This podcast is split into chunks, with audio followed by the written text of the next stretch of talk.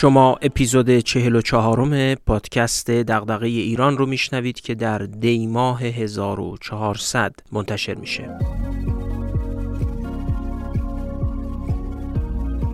من محمد فاضلی هستم و تو این پادکست از کتابا و متونی میگم که میشه از اونها مباحثی درباره توسعه و بهبود مسائل جامعه ایران رو یاد گرفت یا حداقل به سوالاتی از جنس دغدغه ایران بیشتر و بهتر فکر کرد.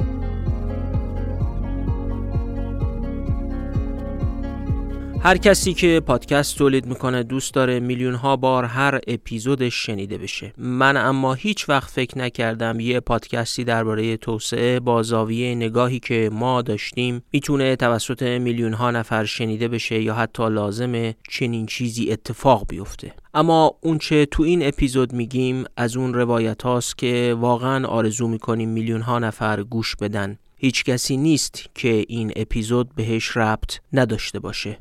اگه آخر این اپیزود با ما هم رأی شدید که لازمه همه این اپیزود رو گوش کنن تقاضا می‌کنم تلاش کنید این اپیزود به گوش بقیه هم برسه.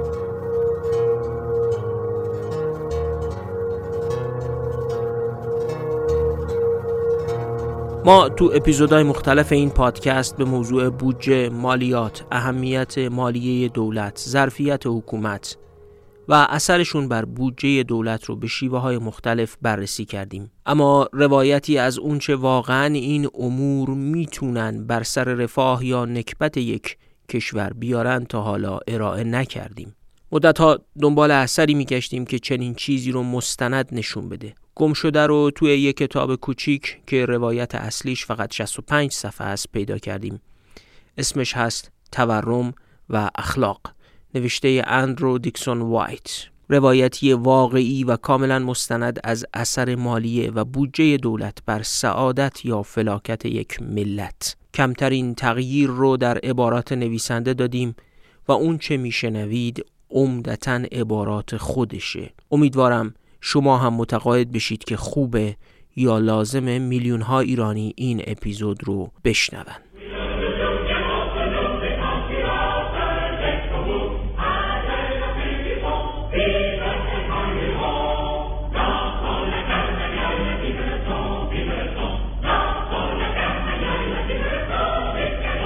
روایت نسبتا غالب میگه که سال 1789 وقتی که شورشی ها به زندان باستیل حمله کردند سال شروع انقلاب فرانسه است و سال 1799 هم پایانش سالی که ناپلئون بوناپارت به قدرت رسید. فاصله ده ساله. بین این سالا هم 1793 رو به خاطر داشته باشیم وقتی که لویی 16 هم پادشاه فرانسه اعدام شد. شرایط مالی فرانسه تو سال اول انقلاب یعنی سال 1789 شرماور بود. بدهی هنگفت دولت و کسری بودجه شدید. سرمایه های کمرو در فضای بیاعتمادی از انظار پنهان شده بودن و کل مملکت تو رکود بود. تو این وضع حال تصمیمات مدبرانه حکومتی، نظارت محتاطانه و مدیریت عاقلانه است که اعتماد رو به جامعه و بازارها برمیگردونه. اما اینجور چیزا صبر و خودداری طلب می‌کنه که از جمله کمیابترین کالاهای عقل سیاسی هن. همه دنبال راهی برای رونق دادن به اقتصاد میگشتن. دنبال چیزی به اسم واسطه تبادلی. همون پول برای رونق گرفتن کسب و کار. همه از کمبود پول که تو اون موقع از فلزات ارزشمند ضرب می‌شد شکایت داشتن. ایده انتشار پول کاغذی روی زبون افتاد. بحث تو مجلس شورای ملی فرانسه در ابتدای سال 1790 شروع شد. قرار شد زمینای کلیسا مصادره بشه و پول کاغذی به پشتوانه این زمینا منتشر بشه. وزیر مالی آدم عاقلی بود به اسم نکر یکی از با کفایت ترین آدمای مالی اروپا آدمی شریف و وطنخواه که خیلی سعی کرد خطرات انتشار پول کاغذی رو توضیح بده. معدود آدمایی هم بودند که از نکر حمایت کردند اما خب جریان حامی انتشار پول کاغذی خیلی پرزور بود. این عددا رو که خیلی هم زیاد نیستند به خاطر بسپارید. اول قرار شد اسکناس های 1300 و 200 لیری چاپ کنن. یعنی اسکناس های اونقدر درشت که به درد کار روزمره نمی‌خورد و فقط می‌شد باهاش برای خرید زمین های کلیسا از دولت استفاده کرد. اما به تدریج مردم هم خواهان اسکناس های خوردتر برای واسطه مبادلات شدند. تو اون فضای انقلابی و شور و هیجان که تاریخ به خودش ندیده بود ادعا می‌شد که پول کاغذی آزادترین پول دنیاست زیرا متکی بر اراده خلق است. بالاخره موافقا اونقدر اصرار کردند که انتشار محتاطانه 400 میلیون لیر اونم با اسکناسای خوردتر هم تصویب شد.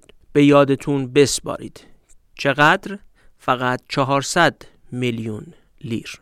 فرانسه 70 سال قبل از اون تاریخ تجربه مشابهی داشت. فردی به نام جان لاو که سهام شرکتی به اسم میسیسیپی رو فروخته بود. سهامی که در ارزشش اقراق شد و اگرچه کل بدهی دولت فرانسه با این فروش سهام تأمین مالی شد اما وقتی ارزش واقعی و اندک سهام روشن شد هزاران نفر به خاک سیاه نشستند و جان لاو از فرانسه فرار کرد. تجربه جان لاو تو ذهن فرانسوی های عاقل که می‌دونستن فروش برگه‌ای که ارزشش سقوط می‌کنه چه بلایی ممکنه سر اقتصاد و جامعه بیاره هشدار دهنده بود. اما جریان انقلاب و طرفدارای انتشار پول کاغذی پرزورتر از این حرفا بودن اون موقع سکه های دارای ارزش ذاتی طلا و نقره و مس رایج بود. ولی تو فضای بیاعتمادی و رکود مردم سکه رو قایم کرده بودند و برخی مثل روشفوکو می‌گفتن پول کاغذی باعث میشه مردم سکه هاشون رو بیارن بیرون. وایت نویسنده کتاب حرف تنامیزی گفته که خیلی هشدار دهنده است. در خصوص ماترینو یکی از طرفدارای پرشور پول کاغذی نوشته آقای ماترینو مانند سایر مدافعان پول کاغذی تصور می کرد قوانین طبیعت از زمان فاجعه قبلی تغییر کرده است. وایت تو سراسر این کتاب از قوانین اقتصاد به مسابه قوانین طبیعت حرف می‌زنه. یه انگیزه سیاسی هم پشت قضیه بود. مردم فرانسه که قرنها جرم و ظلم روحانیت کلیسا رو تحمل کرده بودن بعدشون نمی اومد یه حالی به کلیسا بدن و با مجلس شورای ملی همراه شده بودند در دنبال کردن مصادره زمین های روستایی، منازل مجلل ها و املاک دیگه کلیسا که ارزشی معادل 200 میلیون لیره داشت. این عراضی موقوفات 1500 ساله کلیسا بود. همه اینا رو با چند تا امضا از کلیسا مصادره کردند. دنبال این بودن که این عراضی رو بفروشن و بدیهی های دولت رو بدن و با تقسیم این عراضی بین طبقه متوسط اونا رو طرفدار دولت انقلابی کنن که بهشون سند مالکیت می‌داد. با این انگیزه سیاسی استدلال می‌شد که با 400 میلیون اسکناس دولت بدهی هاش رو میده اقتصاد هم به این ترتیب تحریک میشه و رونقی می‌گیره. دولت فرانسه می‌خواست نقدینگی خلق کنه. اینا همه در شرایطی بود که هنوز کسایی از دوران جان لاو زنده بودند و مجلس شورای ملی شامل جمعی از فرهیخته ترین و توانمندترین آدمای فرانسه بود. جریان طرفدار انتشار پول کاغذی مقاومت ناپذیر بود و یک صدا می گفتند اگر ملتی قرار است از عهده کنترل پول براید آن ملت فرانسه خواهد بود. معتقد بودند حالا فرانسه یک کشور با رهبران روشنفکر برآمده از انقلاب نه استبداد سلطنت دوران جان لاو و هر لیره از این پول کاغذی پشتوانه زمینای با ارزش کلیسا رو داره و با مدیرایی با ارزه مثل بایی، ماریبو و نکر نه بی هایی مثل جان لاو امکان نداره اشتباهی صورت بگیره. به قول وایت نهایتا سخن پردازی بر حکمت غلبه کرد. در آوریل 1790 که تاریخش رو یادمون باشه بالاخره 400 میلیون لیره به پشتوانی زمینای با ارزش و مولد کلیسا با بهره 3 درصد منتشر شد. به پولا بهره هم می‌دادند که مردم انگیزه داشته باشن پیش خودشون نگهشون دارن. برای اینکه حس ملی و وفاداری مردم رو هم تحریک کنن عکس پادشاه رو کوبیدن وسط اسکناسا. مجلس شورای ملی هم با بیانیه انتشار این پولا رو که به قول خودشون آدمیزاد را از شر تمامی نااطمینانی ها و آثار زیانبار نظام اعتباری نجات میبخشید تبریک گفت. شعفی کشور رو گرفته بود که پول جدید قرار رونقی به بار بیاره. اولش هم همینجوری شد. خزانه دفعتا پر شد و دولت بخشی از بدهی عمومی رو پرداخت. وام دهنده ها دلگرم شدند. بازار اعتبار گرم شد. و وقتی بخش زیادی از این پول تو جیب مردم رفت تجارت رونقی گرفت و مقداری از مشکلات ظاهرا برطرف شد. حالا نکر بیچاره که درباره عاقبت فاجعه بار این کار هشدار داده بود تو موضع ضعف قرار گرفت. اما فقط پنج ماه طول کشید تا دولت همه 400 میلیون لیر رو خرج کنه. دوباره خواستن پول چاپ کنن. یه آدمی به اسم میرابو که محبوب توده ها و بت خلق و سخنران عالی مجلس بود در نامه ای که قبل از انتشار پول کاغذی به یه مقام مسئول نوشته بود پول کاغذی رو پرستار خودکامگی، فساد و گمراهی و تو یکی از سخنرانیاش در اوایل انتشار پول کاغذی اون رو وامی به یک سارق مسلح خونده بود. اما حالا میرابو هم به هر دلیل از جمله به این دلیل که از دریافت تشویق و تایید آنی و لحظه‌ای بیش از تشویق تاریخ و تایید در آینده خوشش میومد موافق انتشار پول کاغذی شده بود. می گفت علا رغم مخالفت اولیش حالا این کار رو تشویق می‌کنه. نامه های خصوصیش که بعدها کشف شد نشون می‌داد که کاملا بر عواقب انتشار پول کاغذی به اون شکل آگاه بوده. یه نمایندهی به اسم بریا ساوارا سعی کرد مجلس رو متقاعد کنه که قوانین طبیعی تو فرانسه هم مثل سایر جاها کار می‌کنه و پیش بینی کرد که انتشار این پول مجدد سی درصد تورم ایجاد خواهد کرد. نکر بیچاره دوباره گزارشی نوشت و سعی کرد با صداقت تمام مجلس رو از انتشار پول کاغذی برحذر بداره اما زورش نرسید. مخالفا نکر رو مجبور به استعفا کردن اونم از فرانسه رفت و دیگه هیچ وقت برنگشت. داستان تکراری آدمای عاقل. طرفدارای انتشار پول می‌گفتن ارزش پولا رو همتراز مسکوکات یعنی همون فلزات قیمتی یا کالاها حفظ می‌کنن. اما تالیران در مجلس گفت هیچ قانون و بخشنامه ای نمی‌تونه ارزش مقدار وسیع پول کاغذی رو حفظ کنه.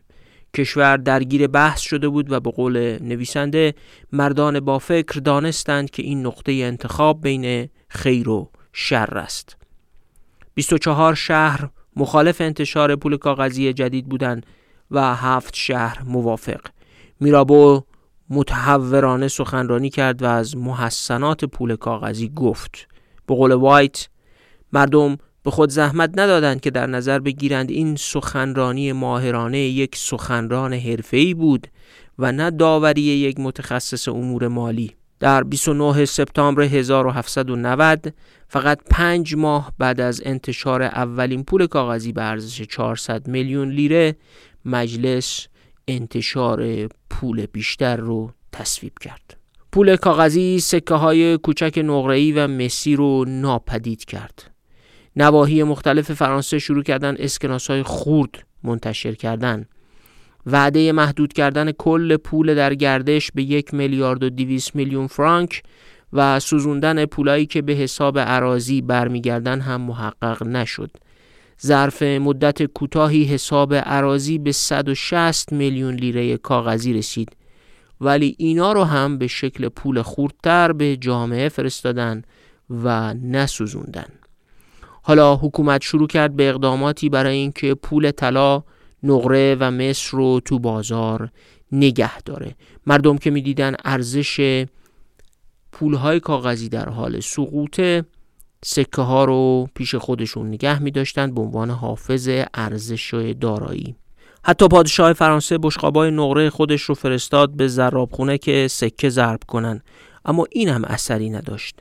فشار برای پول خوردتر انتشار 100 میلیون لیره اسکناس 5 لیره ای رو باعث شد حالا دیگه تقاضا برای پول کاغذی بیشتر شتاب گرفته بود و بدون مخالفت جدی انتشار پول بیشتر تصویب می شد.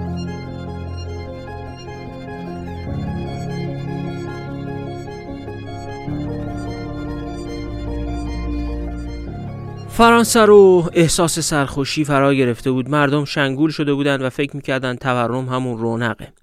با هر انتشار جدید پول ارزش پول کاغذی بیشتر کم می‌شد. یه عده شروع کردن دنبال علت تورم گشتن. کار به اونجا رسید که گفتن علت تورم نیاز روستایی به دانش و اعتماده و روشایی برای آموزش و تنویر افکار روستایی پیشنهاد شد. چرندگویی هم تو این فضا رونق گرفت. روزنامه به اسم پرودوم نوشت کاهش ارزش مسکوکات فلزات قیمتی تا وقتی که مردم یه عده دلال رو اعدام نکنن متوقف نمیشه. سکه داشت گرون می‌شد. افکار عمومی اصرار می‌کرد که اگه تعدادی تاجر و دلال رو اعدام کنن وضع درست میشه. یه عده هم دنبال پیدا کردن عوامل انگلیسی ها میگشتن که قصد داشتن با بالا بردن قیمت طلا اسکناسا رو بیارزش کنن. پول کاغذی اولش بازار رو تحریک کرد و فروش بالا رفت. با خوشحال شده بودند اما به سرعت بازار با تورم بی ثبات شد و بازارها هم اشباع شدند هرچند اقتصاد موقتا تحریک شده بود اما نکبت به سرعت برگشت. به قول وایت خشک مغزی و تعصب لویی چهاردهم و بیورزگی لویی پانزدهم در طول یک قرن گذشته نتوانسته بود به اندازه چند ماه انگولک کردن پول به فرانسه ضربه بزند. کارخونه ها در فضای تورم و بیثباتی یکی پس از دیگری بسته می شدن. فقط توی شهر کوچیک لودوف هزار کارگر پارچه باف بیکار شدن. مالیات سنگین روی اجناس خارجی بستن.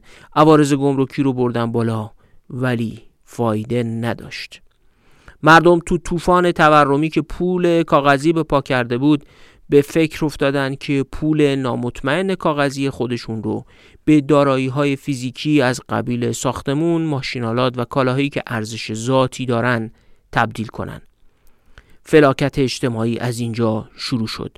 سرمایدار می‌تونست پول مازادش رو به ساختمون، طلا، سکه و ماشینالات تبدیل کنه و ارزش داراییاش رو تو تورم حفظ کنه. اما کارگر روزمزد جز رنج کشیدن کاری از دستش بر نمی اومد. حالا تو فضای بیاطمینانی سرمایه‌دارا میترسیدن کسب و کار را بندازن و فعالیت اقتصادی ضربه مرگباری خورد. تو فضای بیثباتی اقتصاد فقط شرط بندای حرفه‌ای مزیت بزرگی دارن. لوی برانش درباره اون دوره گفته تجارت مرده بود و قماربازی جایش را گرفته بود. حالا قیمت کالاهای مصرفی زندگی مردم دائم بالا می رفت اما تو فضای بیاعتمادی و بیثباتی کارخونه ها بسته می شدن و کارگر بیکار زیادتر می شد هرقدر کارگر بیکار زیادتر می شد دستمزدا می اومد پایین. حالا کارگر بیکار مواجه می شد با افزایش قیمت کالاهای مصرفی. جمع بیکاری با تورم فلاکت. به بار آورده بود. مردم فرانسه که به لحاظ فرهنگی صرف جو و مایل به سرمایه گذاری بودن حالا برای جلوگیری از کاهش قدرت خرید پولشون از نگهداری پول به عنوان سرمایه خودداری می‌کردن و مصرفی شده بودند. با افزایش سریع پول قماربازی و شرطبندی هم رشد کرد. مرضی که به قول دیکسون وایت زیانهای جاویدان آن برای یک ملت بزرگتر از جنگ و تاون و قهدی است. سوداگرها و شرطبندا پولای بادآورده کسب می‌کردند و مراکز شهری مثل قده های سرطانی ثروت شده بودند. در سراسر کشور اکراه از کار و زحمت پیوسته رشد می‌کرد و یه حالت تحقیر نسبت به درآمدهای معقول و زندگی با قناعت به وجود اومده بود. پول باد آورده جنون خلق کرده بود. وقتی مردم می‌دیدن یه عده در چه فاصله اندکی کمتر از یک سال به چه شرایطی رسیدن زندگی خودشون براشون غیر قابل تحمل می‌شد. این اثر اجتماعی نابرابری و پولای باد آورده است. سیستم پولی کشور هر روز پول بیشتری به جیب فقرا میفرستاد اما پولی بی ارزشتر که قدرت خرید کمتری داشت. دارایی های کوچیک و متوسط ناپدید و جذب ثروت های باد کرده تو شهرها می شدن. حالا حتی شخصیت بزرگی مثل میرابو که زمانی خودش رو به خاطر آزادی و ملت با خطر زندان و حتی مرگ مواجه کرده بود تا قانون اساسی مستقر بشه رشوه های مخفیانه کلان می گرفت. فاش شدن اسناد بعدی نشون داد تو این جشنواره تورم و فساد میرابو از دربار رشوه های کلان گرفته بود. فساد دوایر دولتی رو هم فرا گرفته بود. به قول وایت تجمل بی حساب و کتاب بیبندوباری و فساد مانند قارچی که روی تل تاپاله می روید به طور طبیعی از سودابازی و قماربازی دوران تورم رویش کرد و از فعالیت های تجاری به قانونگذاران و کارگزاران حکومتی و روزنامه نگاران رسید.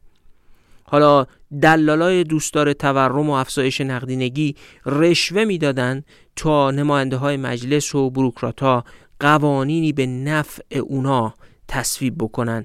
در یه مورد دلتی جولیان و شبو رشوه 500 هزار لیره گرفته بودند تا قوانینی به نفع دلالا رو پیگیری کنن. تعداد قانونگذارای فاسد کمتر از اونی بود که ادعا می شد اما همین تعداد هم کافی بود تا بیاعتمادی گسترده و بدبینی فراگیر بشه.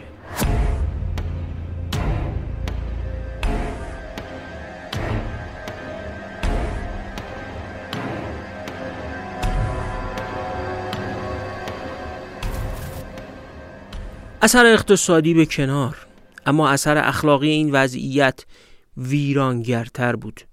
باور به ملت و پاکنیتی به کلی از بین رفت. سالها سلطنت مطلقه دوز و کلک احزاب و اقدامات هولنگیز ارتش فرانسه باعث نشده بود احساس وطن دوستی از بین بره. اما تو آتش سوداگری و دلالی وطن دوستی دود شد و هوا رفت. حالا یه طبقه وسیع وام گیرنده هم پیدا شده بود. وام گیرنده ها می‌دونستند که هر قدر وام بگیرن تو تورم شدید ارزش اقساطی که باید برگردونن کمتر میشه و بنابراین خود وام گرفتن سود داشت. افراد اصلی این گروه سعی کردن املاک کلیسا رو از دولت بخرن یه قسط اول اندک می‌دادن و بقیه رو طی اقساط می پرداختن اقساطی که در طوفان تورم به تدریج ارزششون کم و کمتر می‌شد. اینا وام کلان می گرفتن به زمین و کالا تبدیل می کردن و منتظر می موندن تا با تورم ارزش اقساطش کم بشه. به زودی این طبقه وام گیرنده یا بدهکار طبقه و محفل قدرتمندی شد که توجه سیاستمدارای فاسد رو هم به خودش جلب کرد. اینا دائم دنبال انتشار پول جدید بودن و با آدماشون تو مجلس این کار رو با جدیت دنبال می‌کردن. تو 17 دسامبر 1791 کمتر از دو سال بعد از اولین انتشار پول کاغذی مجوز انتشار دو میلیارد و صد میلیون لیره جدید صادر شد. یادتون باشه اولین پول کاغذی که منتشر شد فقط 400 میلیون لیره بود و قرار بود کل پول در گردش در حد یک و دو دهم میلیارد لیره محدود بشه. اما حالا کمتر از دو سال بعد از انتشار اولیه پول کاغذی فقط انتشار دو میلیارد و صد میلیون لیره جدید مجوز می گرفت تقریبا پنج برابر اولین انتشار پول. ارزش اسکناس 100 لیره که قبل از این انتشار هم خودش به 80 لیره سقوط کرده بود به محض اینکه این پول جدید وارد بازار شد به 68 لیره رسید. در حالی که دو میلیارد و 100 میلیون لیره منتشر می‌شد که قبلا قول داده بودند کل پول کاغذی فقط یک و دو دهم میلیارد لیره محدود بماند. حالا از تو دل این بلبشوی مالی اقتصادی و اخلاقی کسایی پیدا می شدن که بگن پول کم ارزش خودش نعمته می‌گفتند چه خوب پولی داریم که از پادشاهی فرانسه بیرون نمیره کشف کردند که قوانین عادی اقتصاد به درد حکومت‌های خودکامه عهد بوغ می‌خورند نه ساکنان آزاد و روشنفکر فرانسه در انتهای قرن 18 هم. اما کاهش ارزش اسکناس 100 لیری به 60 لیره و بعد 52 لیره در سال 1792 ادامه پیدا کرد. ولی دوباره در سی آوریل برای پنجمین بار 300 میلیون لیره جدید برای مخارج دولت چاپ شد. از این زمان فرار سرمایه از بازارها شروع شد. سرمایه ها مخفی می شدن. مثل سکه و طلایی که از بازارها جمع می شدن و تو کنج خونه ها جا خوش می کردن. تو این شرایط اون چه هزاران کارگر رو از گرسنگی نجات داد استخدامشون تو ارتش بود و فرستاده شدن به جنگ های خارجی و کشته شدن تو میدان جنگ به جای مردن از گرسنگی به این ترتیب تورم خودش به سوختی برای ماجراجویی جنگی هم تبدیل شد. یواش یواش تصمیم برای انتشار پول کاغذی بیشتر به جلسات محرمانه و نه بحث‌های علنی در مجلس محول شد. همینجوری که قیمت ها بالا می‌رفت خطیبا بر ضد فساد دستگاه اداری شعارهای پرتمتراغ سر می‌دادند. گلوی خودشون رو با نعره های وطنخواهی جر می‌دادن. از مکر و حیله نجبای مهاجر قصه می بافتن از سنگدلی ثروتمندای بیدرد گریه می‌کردند از روحیه انحصارگری تجار مینالیدن. به انحراف مغازدارا دشنامهای رکیک ناموسی می‌دادند و خلاصه دلیلی نبود که اینا در توضیح تورم ردیف نکنن. اما قوانین اقتصاد کار خودش رو می‌کرد در سپتامبر 1793 دو سال و نه ماه بعد از تصمیم به انتشار پول کاغذی ارزش هر اسکناس صد لیره‌ای به سی لیره سقوط کرده بود قیمت صابون اونقدر بالا رفت که زنای رختشور پاریس خواستار وضع مالیات 400 میلیون لیره‌ای بر ثروتمندا شدند. فردی به اسم مارا فریاد زد که ملت با اعدام مغازهداران و قارت دکانها به سادگی می‌تواند مشکل را برطرف کند. دولت دست به دامن یه مجموعه تدابیر من درآوردی شد.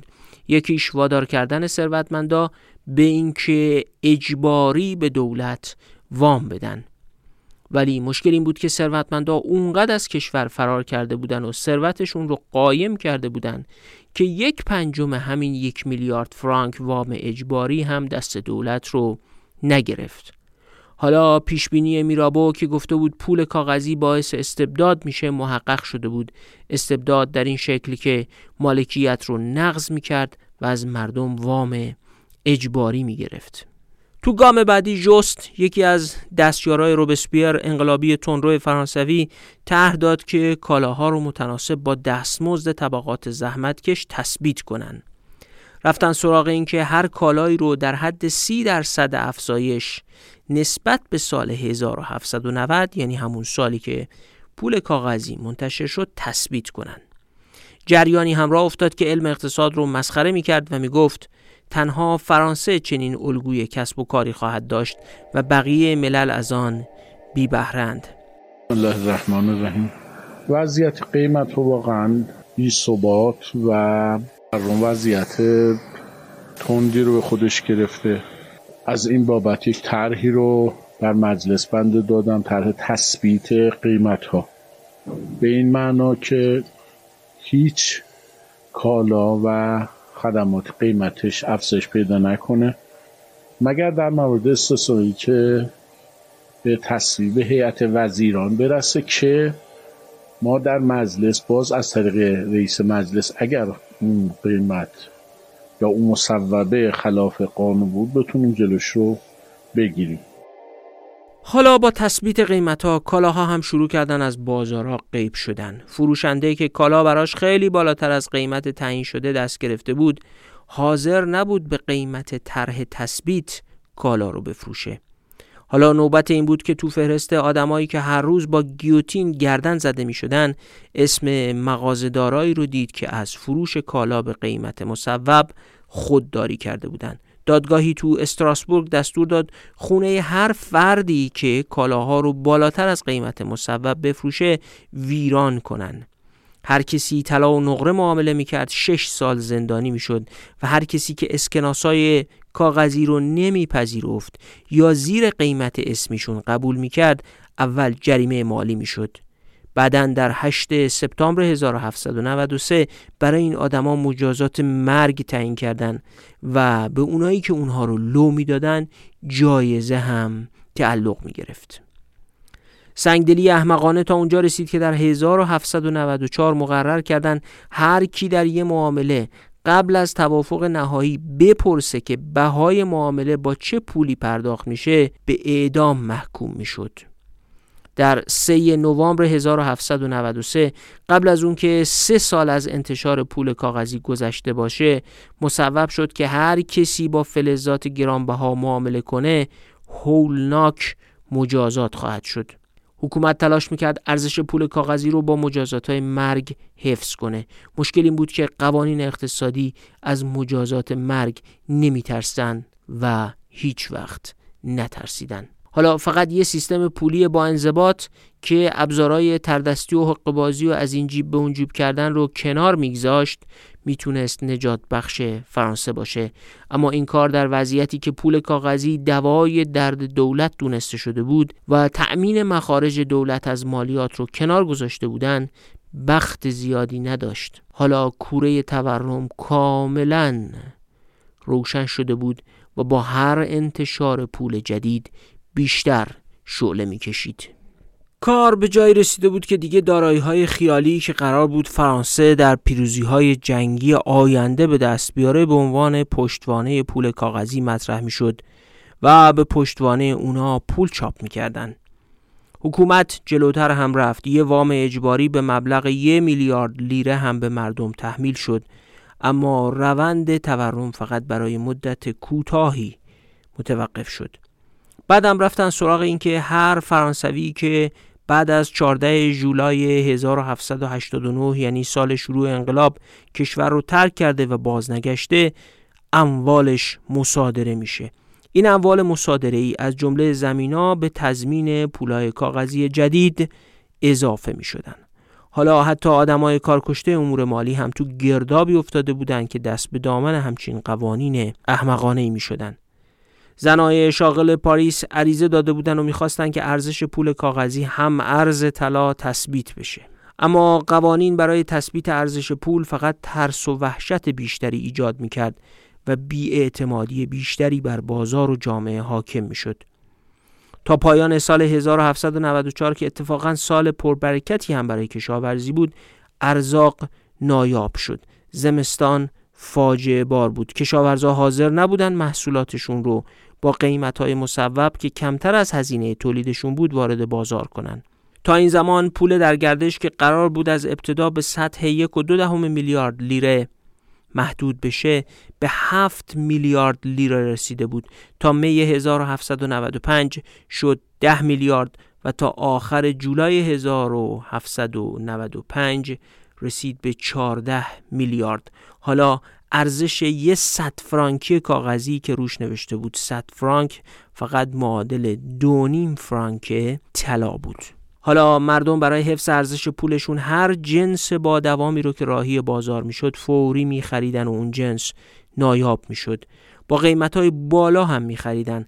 افراد زبلتر جامعه که فروپاشی کامل پول کاغذی رو پیش بینی می‌کردن با تمام سرعت در حال خلاص شدن از دست این پول ها بودن.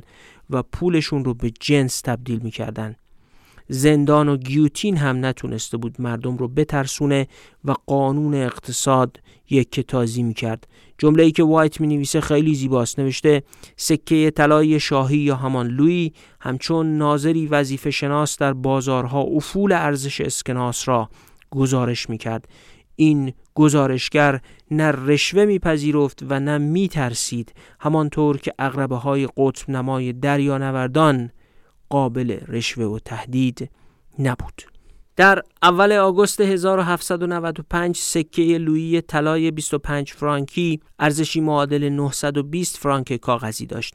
یک ماه بعد شد 1200 فرانک کاغذی. دو ماه بعدش شد 2600 فرانک و تا اول دسامبر به 3050 فرانک رسید و تا فوریه 1796 به 7200 فرانک کاغذی هم رسیده بود. یعنی ظرف 6 ماه قیمت سکه طلا 8 برابر شد. حالا قیمت یک کیسه آرت که تو سال 1790 یعنی تو اولین سال انتشار پول کاغذی فقط دو فرانک بود در سال 1795 یعنی فقط 5 سال بعدش رسیده بود به 325 فرانک. یک کفش پنج فرانکی که اون سال فقط پنج فرانک بود حالا 200 فرانک قیمت داشت. در همین حال به علت بیکاری زیاد کارگرا سطح دستمزد هم پایین اومده بود. سلام من با مهمترین اخبار نرخا و قیمت های روز بازارهای ایران با شما هستم. بر اساس اعلام اتحادیه طلا و جواهر قیمت هر سکه طلا ساعت 11 صبح امروز با افزایش 150 هزار تومانی به 11 میلیون و 950 هزار تومان رسید. نیم سکه و روبه سکه به ترتیب 6 میلیون و 300 هزار و 4 میلیون و 200 هزار تومان داد و ستد شدند. نرخ دلار هم در صرافی های رسمی کشور 100 تومان افزایش داشت و به قیمت 25670 تومان معامله شد. یورو هم 150 تومان گرون شد و به نرخ 31450 تومان خرید و فروش شد. اما بازار موتورسیکلت امروز اگه قصد خرید همتاز آر اس 150 رو دارید باید 43 میلیون و 500 هزار تومان هزینه کنید و برای خرید وسپا اسپرینت 150 هم باید 175 میلیون تومان پول داشته باشید. میریم سراغ بازار بورس. امروز شاخص کل بورس با افزایش 1.5 درصدی به کانال 1 میلیون و 375 هزار واحد رسید. شما می‌تونید هر روز رأس ساعت 12 و 45 دقیقه نبض قیمت های روز بازار رو با ما بشنوید. روز خوبی داشته باشید. خدا نگهدار. ثروتمندا که پول اضافی داشتن همه رو به کالای با دوام تبدیل کرده بودن و به این ترتیب کل پول بیارزش کاغذی قبل از پایان سال 1795 توی بخچه زندگی فقرا جا خوش کرده بود. حقوق بگیرا و کم درآمدایی که اونقدر نداشتن تا پول کاغذی رو با زمین های دولتی عوض کنن حالا صاحب کاغذ بیارزش بودن. اعتماد به آینده از بین رفته بود و حتی سرمایه گذاری کوتاه مدت هم طرفدار زیادی نداشت. حالا یه نظام مالی در هم ریخته نظام سیاسی رو هم خشن و وحشی کرده بود. کسایی روی کار می اومدن که هنرشون فرستادن مردم به سمت گیوتین بود. به قول وایت نویسنده کتاب در اکتبر 1795 دولتی جدید که عمدتا بقایای بیوجدان ترین ها بود بر سر کار آمد. کماکان هم پول بیارزش رو برای مخارج دولت چاپ می‌کردن. اونقدر زیاد که از کمبود کارگر چاپخونه چاپ پول شاکی بودن. روزی 60 تا 70 میلیون پول جدید چاپ می‌شد. اما نیاز دولت بین 80 تا 90 میلیون در روز بود. ظرف یه ماه 400 میلیون لیره چاپ شد. اندکی بعد 3 میلیارد لیره و بعد 4 میلیارد لیره جدید تا اینکه پول در گردش به 35 میلیارد لیره جدید رسید. بالاخره اعلام شد که در 22 دسامبر 1795 درست پنج سال بعد از انتشار اولیه پول کاغذی کل پول در گردش به چهل میلیارد لیره محدود میشه و تجهیزات و قالبای مسی انتشار پول رو میشکنن. تمام ماشینالات و قالبا و کاغذ اسکناس ها رو در 18 فوریه 1796 تخریب کردن و سوزوندن. در همین موقع برخی گزارش ها میگن قیمت سکه طلای لوی به 15 هزار فرانک کاغذی رسیده بود. دقت کنید. روز اول فقط پنج سال قبل از زمان تخریب تجهیزات چاپخانه پول قرار شد 400 میلیون لیره منتشر بشه و کل حجم پول در گردش رو در یک و دو دهم میلیارد لیره حفظ کنن. اما پنج سال بعدش کل پول به چهل میلیارد لیره رسیده بود. یعنی ظرف پنج سال حجم پول یا نقدینگی خلق شده به صد برابر رسید و ارزشش هم تقریبا صفر شد. به قول اندرو جکسون وایت نویسنده کتاب بلی این همه حاصل آن بود که به خیال بافان، طرح دراندازان، گندگویان، دیکلم پردازان، شعار دهندگان و شاعران و هواخواهان آنها اجازه داده شد تا فرمان کشور و سکان دولت را در دست گیرند. این دفعه به جای درس گرفتن از تجربه قبلی رفتن سراغ انتشار یک پول جدید به اسم ماندات. قرارم شد با گرفتن وام اجباری از مردم و خارج کردن بخشی از پول کاغذی از جریان ارزش اون رو به سی درصد پول طلا ارتقا بدن. بعد هم ماندات رو بکنن پول رایج و پول قبلی رو از گردش خارج کنن. اما حتی قبل از اینکه اسکناس جدید ماندات از چاپ در بیاد ارزش 65 درصد سقوط کرد و به 35 درصد ارزش اسمی که روش نوشته بود رسید. بعدم به 15 درصد ارزش اسمیش رسید و تا 6 ماه پس از انتشارش ارزش هر ماندات به 3 درصد ارزش اسمیش رسیده بود. دوباره رو آوردن به همون روش های ابتکاری و مجازات برای حفظ ارزش ماندات. تو این اوضاع به قول نویسنده کمیت و کیفیت هارت و پورت کردن بی سابقه بود. تا سی سپتامبر 1797 وضع به جایی رسید که دولت اعلام کرد بدهی هاش رو به دو روش می‌پردازه. دو سوم با اوراق قرضه که می‌شد ازشون برای خرید املاک مصادره ای هم استفاده کرد و یک سوم بدهی هم تو دفاتر ثبت می‌شد تا سر فرصت راهی براش پیدا کنن. ارزش این اوراقی هم که دولت به جای بدهیهاش به مردم می‌داد به سرعت به سه درصد ارزش اسمیشون سقوط کرد.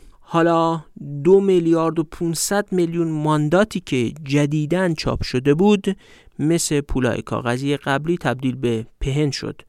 در کنار ارزش پول کاغذی قبلی که حجمش به 45 میلیارد فرانک رسیده بود وایت نوشته خلایق کلهم اجمعین از فقیر و پولدار به نکبت نشستند. یه پیمانه آرد که سال 1790 فقط 40 سنت قیمت داشت در سال 1795 به 45 دلار رسیده بود. یه فرقون هیزم از 4 دلار به 500 دلار رسید و یه جفت کفش یه دلاری شد 40 دلار. ثروتمندی که تو سال 1790 با 321 هزار لیره بازنشست شده بود حالا کل ارزش داراییش می‌شد 14 هزار فرانک. اما در کنار این نکبت و فلاکت اکثریت مردم یه اقلیت ثروتمند سنگدل هرزه راحت طلب خودنمای آلوده و سوداگر ظهور کرده بود که خودشون و زنانشون انان گسیخته تجملاتشون رو به رخ جامعه و دیگران میکشیدن. جامعه فرانسه تو اوج این نکبت پول کاغذی رو کنار گذاشت. بازگشت اقتصاد خیلی کند شروع شد. ده سال طول کشید تا رنج و فلاکت ناشی از اسکناس کاغذی و ماندات کم کم بهبود پیدا کنه. حالا سکه های فلزی یواش یواش و به صورت طبیعی به بازارا راه پیدا می‌کردن. ولی چهل سال کامل طول کشید که سرمایه تجارت صنعت تجارت و اعتبارات به شرایط قبل بازگردد. انتشار پول کاغذی و به زبان امروزی بخونید خلق نقدینگی نه فقط اقتصاد بلکه روابط اخلاقی رو هم ویران کرده بود. بورس بازار و قمار بازار رو به طبقه متمول و حاکم بر سرنوشت مردم تبدیل کرد. شهوت پول بیشتر جای رضایت از سود معقول نشست. مردم تسلیم لذت آنی و اصراف شدن. زرق و برق پرستی سکه رایج رفتار انسان شد. به قول وایت ایمان به ملاحظات اخلاقی یا حتی ایمان به خوبی فطری و لحظه‌ای زیر پای بیاعتمادی عمومی له شد. غرور ملی یک حرف مفت تلقی می شد که تنها منافقان و دروها بدان متوسل می شدند وطن دوستی توسط بدبینی و بیتفاوتی و خودخواهی محو شد. بروز این مشکل از اون جهت بود که به قول وایت برای اصلاح مشکلی نسبتا کوچک مشکل کسر بودجه دولت درمان را در چیزی جستند که از مشکل اولیه بسیار خطرناکتر بود. این پول بی پشتوانه تجارت سالم و صنایع و کشاورزی را ویران کرد. کار به جای رسید که وقتی ناپلئون بناپارت به قدرت رسید ازش پرسیدن قصد داری با این جیب خالی چه کار کنی؟ پاسخ داد یا نقد می‌پردازم یا هیچ. و جالب این که به دلیل پایبند موندنش به پرداخت با مسکوکات علا رقم هزینه های سنگین جنگ ها هیچ وقت استرار شدید مالی رو تجربه نکرد. جنبندی نویسنده اندرو جکسون وایت خیلی خوبه. میگه این واقعیات فواید گزینش یک روش شرافتمندانه و سریح در روبرو شدن با یک بحران مالی را نشان داده و برتری روشهایی را که با تجربیات گران تاریخی تایید شدند بر رؤیا پردازان، نظریه پردازان، شعار دهندگان، شاعران و دکلم سرایان، طرح دراندازان، دسیسگران و سودابازان اثبات می کند.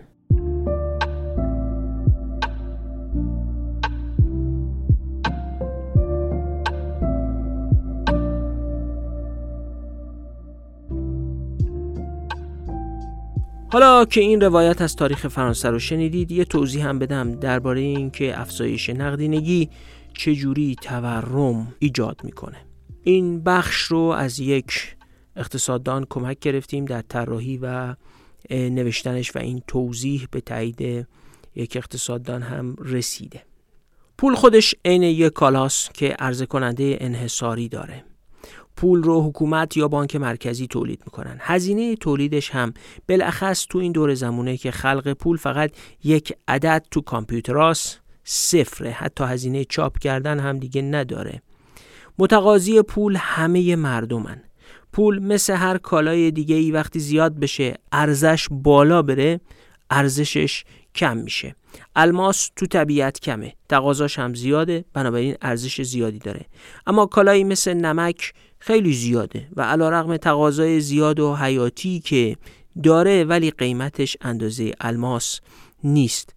پول هم تقاضا زیاد داره اما وقتی ارزش زیاد بشه ارزشش کم میشه.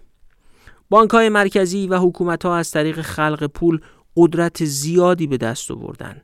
اونا در اصل با کم و زیاد کردن عرضه پول قیمت اون رو به عنوان یک تولید کننده انحصاری پول تعیین می‌کنن. هر قدر عرضه رو بالا می‌برن قدرت خریدش رو کاهش میدن. طول میز کار من و شما ثابته. میز ما که رشد نمی‌کنه. اما اگه طول متر رو کم کنیم و مثلا به جای یه متر 100 سانتی متری از یک متر 50 سانتی متری استفاده کنیم و بازم اسمشو بذاریم متر. اون وقت به جای یه میز یه متری میگیم میز ما دو متره. اما واقعیت اینه که میز تغییر نکرده. متر شماست که کوچیکتر شده.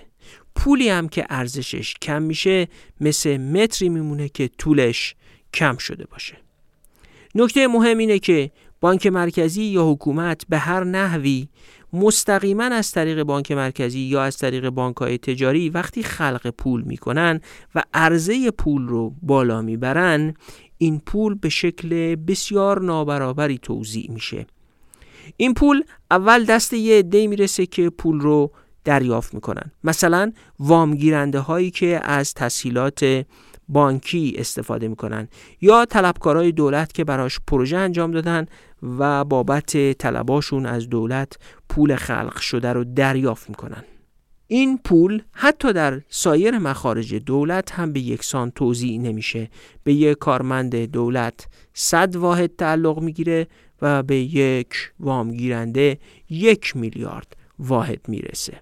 ادهی که این پول خلق شده جدید به دستشون می‌رسه قدرت خرید دارن و می‌تونن با همون قیمت های فعلی این پول رو خرج بکنن و کالا به دست بیارن.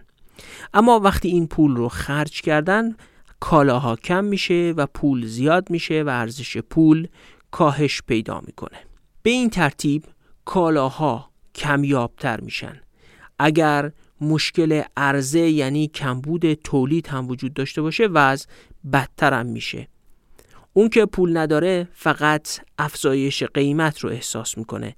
اما اونی که اول پول رو به دارایی تبدیل کرده و مثلا باهاش زمین خونه یا ماشین یا سکه یا سایر کالاها رو خریده حالا با تورم ایجاد شده ارزش دارایی هاش بالا میره. بنابراین تورم به تشدید نابرابری هم می انجامه برای همینه که میگن تورم به شکل یه مالیات ناعادلانه که بهش میگن مالیات تورمی عمل می‌کنه. تورمی که از گروه های ضعیف می‌گیره و به گروه های قوی تر منتقل می‌کنه. مالیات فقط از کسی گرفته میشه که دارایی یا دسترسی به رانت نداره.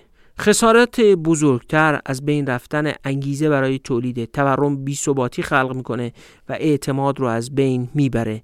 یه عده ثروت افسانه‌ای پیدا می‌کنن و یه عده حسرت افسانه‌ای. هرس و آز هم تشدید میشه و از یه طرف نفرت فراگیر. اینجاست که مردم مثل گرگ به جون هم میفتن انگیزه برای کسب و کار هم از بین میره بیکاری تشدید میشه و آسیب های اجتماعی از پسش فرا می‌رسه. این خلاصه اون چیزیه که در فرانسه اتفاق افتاد. مترجم کتاب درباره اهمیت کتاب تورم و اخلاق نوشته علم اقتصاد در این روزها به بیحوصلگی تاریخی مبتلا شده است. این کتاب نشون میده که چقدر مرور کردن تاریخ می‌تونه روشنگر باشه.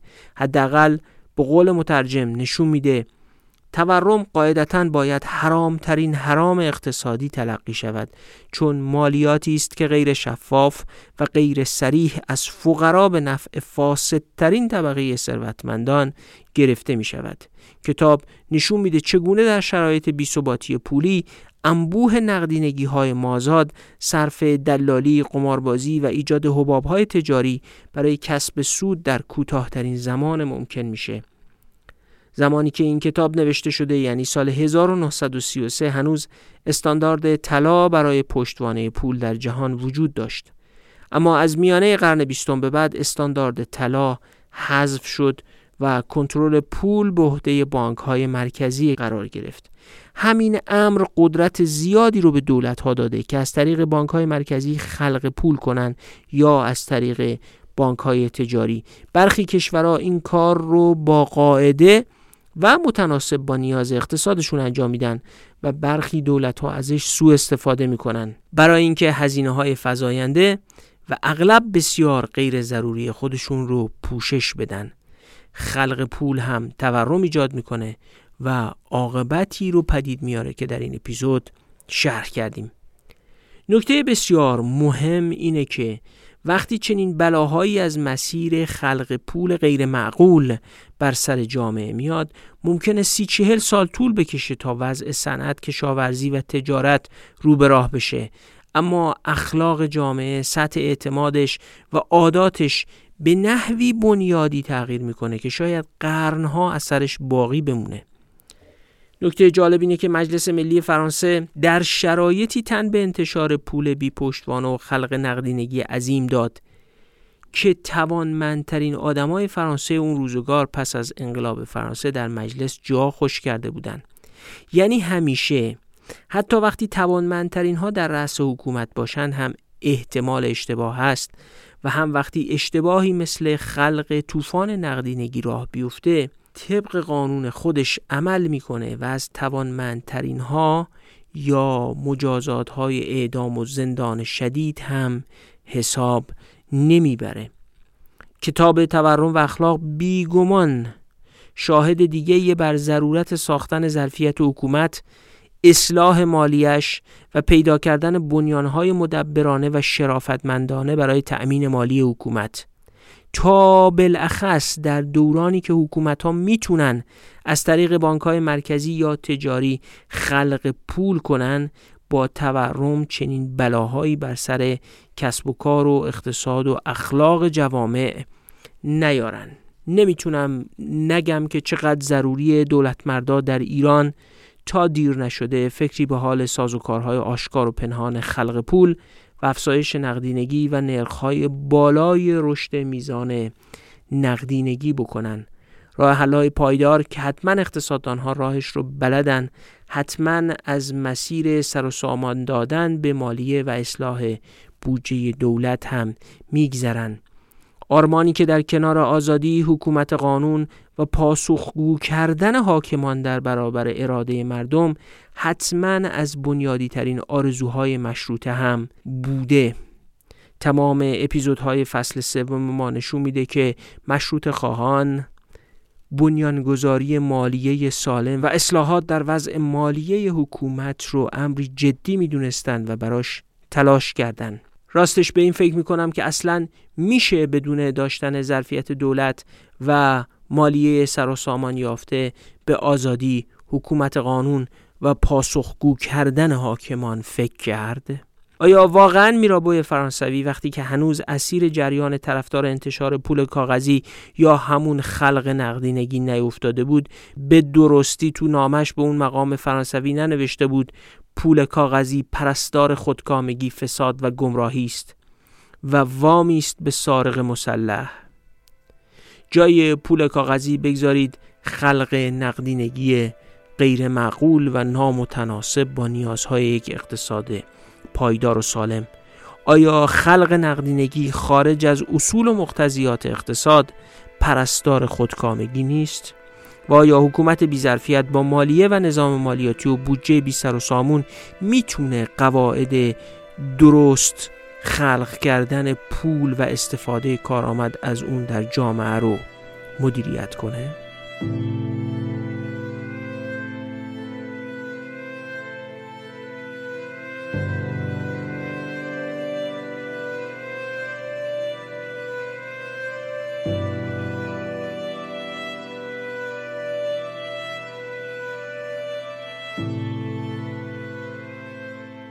اپیزود 44 ما اولین اپیزود در آغاز دومین سال فعالیت پادکست دغدغه ایران همینجا به پایان می‌رسه. سپاسگزاریم برای همراهیتون. امیدوارم تونسته باشیم. شما رو متقاعد کنیم که روایت خلق نقدینگی در فرانسه ارزش میلیون ها بار شنیده شدن توسط شهروندان این سرزمین رو داره. بابت تلاشتون برای شنیده شدن این اپیزود و همه اپیزودهای پادکست دغدغه ایران سپاس گذاریم لازمه بابت همه حمایت هاتون هم تشکر کنیم. روز و روزگار خوش. خداحافظ.